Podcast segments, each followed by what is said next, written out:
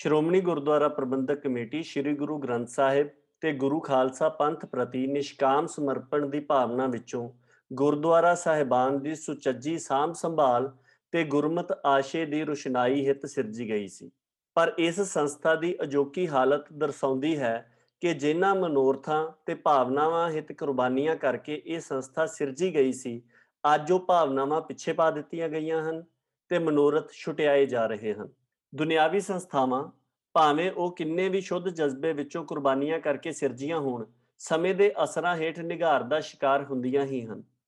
ਅਜਿਹੇ ਵਿੱਚ ਸਭ ਤੋਂ ਅਹਿਮ ਮਸਲਾ ਇਹਨਾਂ ਨਿਗਾਰਾਂ ਦੇ ਕਾਰਨਾਂ ਦੀ ਸ਼ਨਾਖਤ ਤੇ ਪੜਚੋਲ ਕਰਨ ਦਾ ਹੁੰਦਾ ਹੈ, ਤਾਂ ਕਿ ਇਹਨਾਂ ਕਾਰਨਾਂ ਦਾ ਹੱਲ ਕੀਤਾ ਜਾ ਸਕੇ।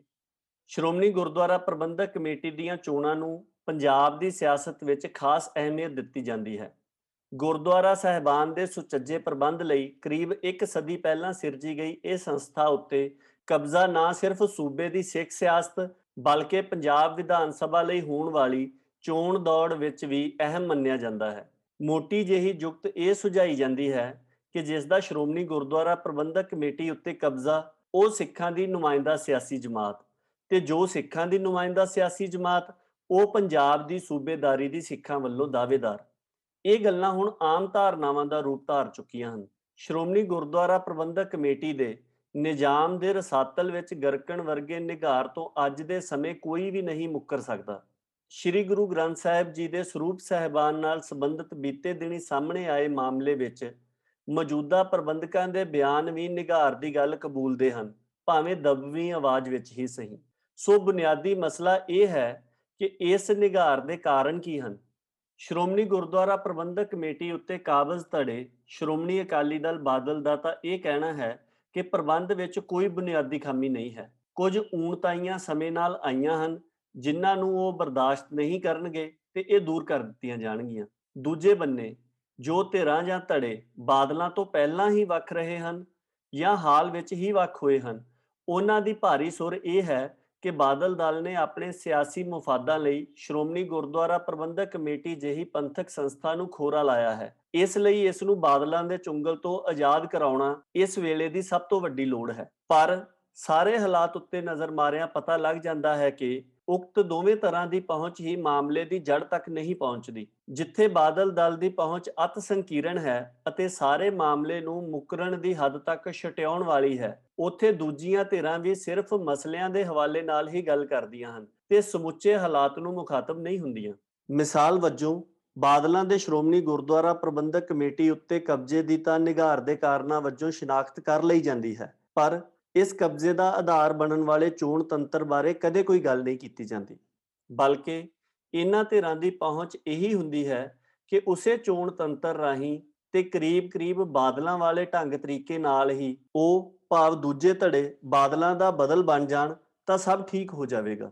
ਹਾਲਾਂਕਿ ਜਦੋਂ ਮਸਲੇ ਨੂੰ ਨਿੱਠ ਕੇ ਵੇਖਿਆ ਜਾਵੇ ਤਾਂ ਪਤਾ ਲੱਗਦਾ ਹੈ ਕਿ ਬਿਮਾਰੀ ਦੀ ਅਸਲ ਜੜ ਤਾਂ ਸ਼੍ਰੋਮਣੀ ਗੁਰਦੁਆਰਾ ਪ੍ਰਬੰਧਕ ਕਮੇਟੀ ਦੇ ਚੋਣ ਤੰਤਰ ਵਿੱਚ ਹੀ ਪਈ ਹੈ। ਇਸ ਚੋਣ ਤੰਤਰ ਰਾਹੀਂ ਸਟੇਟ ਨੇ ਇਸ ਸੰਸਥਾ ਦੀ ਸਾਹ ਰਗ ਆਪਣੇ ਹੱਥ ਵਿੱਚ ਰੱਖੀ ਹੋਈ ਹੈ। ਉਂਝ ਤਾਂ ਹਰ 5 ਸਾਲ ਬਾਅਦ ਸ਼੍ਰੋਮਣੀ ਗੁਰਦੁਆਰਾ ਪ੍ਰਬੰਧਕ ਕਮੇਟੀ ਦੀ ਚੋਣ ਹੋਣੀ ਚਾਹੀਦੀ ਹੈ, ਪਰ ਮਾਸਟਰ ਤਾਰਾ ਸਿੰਘ ਨੂੰ ਹਟਾ ਕੇ, ਸੰਤ ਫਤਿਹ ਸਿੰਘ ਨੂੰ ਅੱਗੇ ਲਿਆਉਣ ਦੇ ਵੇਲੇ ਤੋਂ ਹੀ ਸ਼੍ਰੋਮਣੀ ਗੁਰਦੁਆਰਾ ਪ੍ਰਬੰਧਕ ਕਮੇਟੀ ਦੀ ਚੋਣ ਤਕਰੀਬਨ ਹਰ ਵਾਰ ਉਦੋਂ ਹੀ ਹੋਈ ਹੈ ਜਦੋਂ ਇੰਡੀਅਨ ਸਟੇਟ ਨੇ ਸਿੱਖਾਂ ਵਿੱਚ ਆਪਣੇ ਮੁਤਹਿਤ ਚੱਲਣ ਵਾਲੀ ਕਿਸੇ ਨਵੀਂ ਧਿਰ ਨੂੰ ਸਥਾਪਿਤ ਕਰਨਾ ਹੁੰਦਾ ਹੈ ਜਾਂ ਫਿਰ ਪੁਰਾਣਿਆਂ ਦੀ ਸਥਾਪਤੀ ਨੂੰ ਨਵਿਆਉਣਾ ਹੁੰਦਾ ਹੈ। ਪਿਛਲੀਆਂ 2-3 ਚੋਣਾਂ ਦੇ ਵਕਫੇ ਅਤੇ ਸਮੇਂ ਉੱਤੇ ਨਜ਼ਰ ਮਾਰਿਆਂ ਹੀ ਇਹ ਗੱਲ ਚਿੱਟੇ ਦਿਨ ਵਾਂਗ ਨਜ਼ਰ ਆ ਜਾਂਦੀ ਹੈ ਕਿ ਕਿਵੇਂ 1996 2004 ਅਤੇ 2011 ਵਿੱਚ ਚੋਣਾਂ ਕਿੰਨੇ-ਕਿੰਨੇ ਸਮੇਂ ਬਾਅਦ ਬਾਦਲਾਂ ਨੂੰ ਸਥਾਪਿਤ ਅਤੇ ਮੁੜ ਸਥਾਪਿਤ ਕਰਨ ਲਈ ਕਰਵਾਈਆਂ ਗਈਆਂ ਅਤੇ ਕਿਵੇਂ ਇਸ ਵਾਰ ਬਾਦਲਾਂ ਤੋਂ ਬਾਅਦ ਪੰਜਾਬ ਦੀ ਸਿੱਖ ਸਿਆਸਤ ਵਿੱਚ ਖਲਾਰਾ ਪਾਉਣ ਦੇ ਮਨੋਰਥ ਨਾਲ ਕਰਵਾਈਆਂ ਜਾ ਰਹੀਆਂ ਹਨ। ਬਾਦਲਾਂ ਤੋਂ ਤਾਂ ਖੈਰ ਉਮੀਦ ਹੀ ਨਹੀਂ ਕੀਤੀ ਜਾ ਸਕਦੀ ਤੇ ਉਹਨਾਂ ਨੂੰ ਬਿਲਕੁਲ ਆਖਰੀ ਸਮੇਂ ਛੱਡਣ ਵਾਲਿਆਂ ਤੋਂ ਵੀ ਇਸ ਬਾਰੇ ਬਹੁਤੀ ਆਸ ਨਹੀਂ ਹੈ। ਪਰ ਪਹਿਲਾਂ ਤੋਂ ਹੀ ਬਾਦਲਾਂ ਦੇ ਵਿਰੁੱਧ ਰਹੀਆਂ ਧਿਰਾਂ ਜਾਂ ਧੜੇ ਵੀ ਇਹ ਗੱਲ ਵਿਚਾਰਨ ਤੋਂ ਅਸਮਰਥ ਨਜ਼ਰ ਆ ਰਹੇ ਹਨ ਕਿ ਅਸਲ ਵਿੱਚ ਜਿੰਨੀ ਦੇਰ ਤੱਕ ਸ਼੍ਰੋਮਣੀ ਗੁਰਦੁਆਰਾ ਪ੍ਰਬੰਧਕ ਕਮੇਟੀ ਦਾ ਚੋਣ ਤੰਤਰ ਇੰਡੀਅਨ ਸਟੇਟ ਦੇ ਹੱਥ ਹੈ ਅਤੇ ਇਸ ਵਿੱਚ ਵੋਟਾਂ ਰਾਹੀਂ ਆਗੂ ਚੁਣਨ ਦੀ ਗੈਰ ਪੰਥਕ ਵਿਧੀ ਲਾਗੂ ਹੈ। ਉਨੀ ਦੇਰ ਤੱਕ ਇਸ ਸੰਸਥਾ ਦਾ ਅਮਲ ਮੁਕੰਮਲ ਤੌਰ ਉੱਤੇ ਰਾਹੇ ਰਾਸ ਉੱਤੇ ਨਹੀਂ ਆ ਸਕੇਗਾ।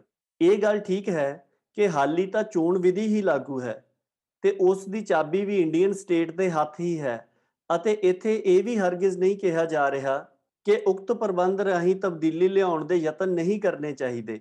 ਬਲਕਿ ਧਿਆਨ ਦੇਣ ਵਾਲਾ ਨੁਕਤਾ ਇਹ ਹੈ ਕਿ ਬਦਲ ਬਣਨ ਦੀਆਂ ਖਾਹਿਸ਼ਮੰਦ ਧਿਰਾਂ ਦੇ ਤਾਂ ਇਹ ਗੱਲ ਚਿੱਤ ਚੇਤੇ ਵਿੱਚ ਵੀ ਨਹੀਂ ਲੱਗਦੀ ਕਿ ਜੇਕਰ ਇਸ ਸੰਸਥਾ ਦੇ ਪੰਥਕ ਖਾਸੇ ਨੂੰ ਉਭਾਰਨਾ ਹੈ, ਤਾਂ ਇਸ ਲਈ ਸਾਨੂੰ ਆਗੂ ਚੁਣਨ ਦੀ ਪੰਥਕ ਯੁਕਤ ਵੱਲ ਹੀ ਪਰਤਣਾ ਪਵੇਗਾ। ਇਸ ਤੋਂ ਬਿਨਾ ਬਹੁਤ ਸ਼ੁੱਧ ਭਾਵ ਤੇ ਮਿਹਨਤ ਨਾਲ ਕੀਤੇ ਯਤਨ ਵੀ ਅੰਸ਼ਕ ਤੇ ਵਕਤੀ ਸੁਧਾਰ ਹੀ ਲਿਆ ਸਕਣਗੇ, ਸੰਪੂਰਨ ਤੇ ਸਾਰਥਕ ਤਬਦੀਲੀ ਨਹੀਂ।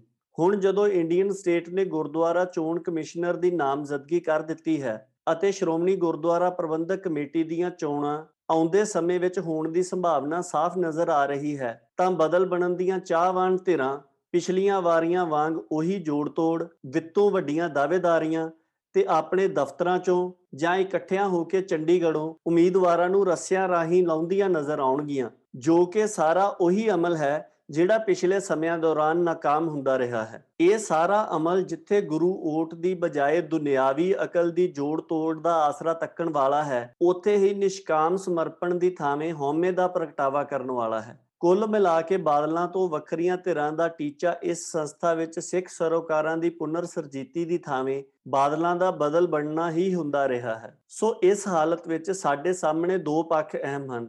ਪਹਿਲਾ ਪੱਖ ਆਪਣੀ ਅਕਲ ਦੀ ਥਾਵੇਂ ਗੁਰੂ ਆਸ਼ੇ ਦੀ ਓਟ ਤੱਕਣ ਅਤੇ ਹਉਮੈ ਦੇ ਪ੍ਰਗਟਾਵੇ ਦੀ ਥਾਵੇਂ ਨਿਸ਼ਕਾਮ ਸਮਰਪਣ ਕਰਨ ਦਾ ਹੈ ਅਤੇ ਦੂਜਾ ਪੱਖ, ਇੰਡੀਅਨ ਸਟੇਟ ਦੇ ਕਬਜ਼ੇ ਵਾਲੇ ਚੋਣ ਤੰਤਰ ਦੇ ਸਾਹਮਣੇ ਆਗੂ ਚੁਣਨ ਦੀ ਪੰਥਕ ਰਵਾਇਤ ਨੂੰ ਕਾਇਮ ਕਰਨ ਦਾ ਹੈ। ਭਾਵੇਂ ਉਹ ਵਕਤੀ ਤੌਰ ਉੱਤੇ ਇਹ ਚੋਣਾਂ ਵਾਲੇ ਪ੍ਰਬੰਧ ਦੇ ਦਾਇਰਿਆਂ ਦੇ ਵਿੱਚ ਹੀ ਹੋਵੇ, ਇਸ ਲਈ ਜ਼ਰੂਰਤ ਇਸ ਗੱਲ ਉੱਤੇ ਸੰਵਾਦ ਕਰਨ ਦੀ ਹੈ ਕਿ ਉਕਤ ਦੋਵਾਂ ਪੱਖਾਂ ਨਾਲ ਜੁੜੇ ਵਿਚਾਰਾਂ ਨੂੰ ਹਕੀਕੀ ਜਾਮਾ ਪਹਿਨਾਉਣ ਲਈ ਅਮਲੀ ਯੁਕਤ ਕਿਹੜੀ ਹੋਵੇ? ਸ਼੍ਰੋਮਣੀ ਗੁਰਦੁਆਰਾ ਪ੍ਰਬੰਧਕ ਕਮੇਟੀ ਦੀਆਂ ਆਗਾਮੀ ਚੋਣਾਂ ਵਿੱਚ ਬਾਦਲਾਂ ਤੋਂ ਵੱਖਰੇ ਧੜਿਆਂ ਜਾਂ ਧਿਰਾਂ ਦਾ ਟੀਚਾ, ਬਾਦਲਾਂ ਦਾ ਬਦਲ ਬਣਨ ਦੀ ਥਾਵੇਂ, ਇਸ ਸੰਸਥਾ ਵਿੱਚ ਸਿੱਖ ਸਰੋਕਾਰਾਂ ਦੀ ਪੁਨਰ ਸਰਜੀਤੀ ਤਾਂ ਹੀ ਬਣ ਸਕੇਗਾ ਜੇਕਰ ਉਕਤ ਪੰਥਕ ਯੁਕਤ ਦੀ ਸ਼ਨਾਖਤ ਕਰਕੇ ਇਸ ਨੂੰ ਸੰਜੀਦਗੀ ਨਾਲ ਲਾਗੂ ਕਰਨ ਹਿੱਤ ਯਤਨ ਕੀਤੇ ਜਾਣ। ਗੁਰੂ ਮਹਾਰਾਜ ਸਾਨੂੰ ਸੁਮਤ ਅਤੇ ਉਦਮ ਬਖਸ਼ਣ। ਵਾਹਿਗੁਰੂ ਜੀ ਕਾ ਖਾਲਸਾ, ਵਾਹਿਗੁਰੂ ਜੀ ਕੀ ਫਤਿਹ।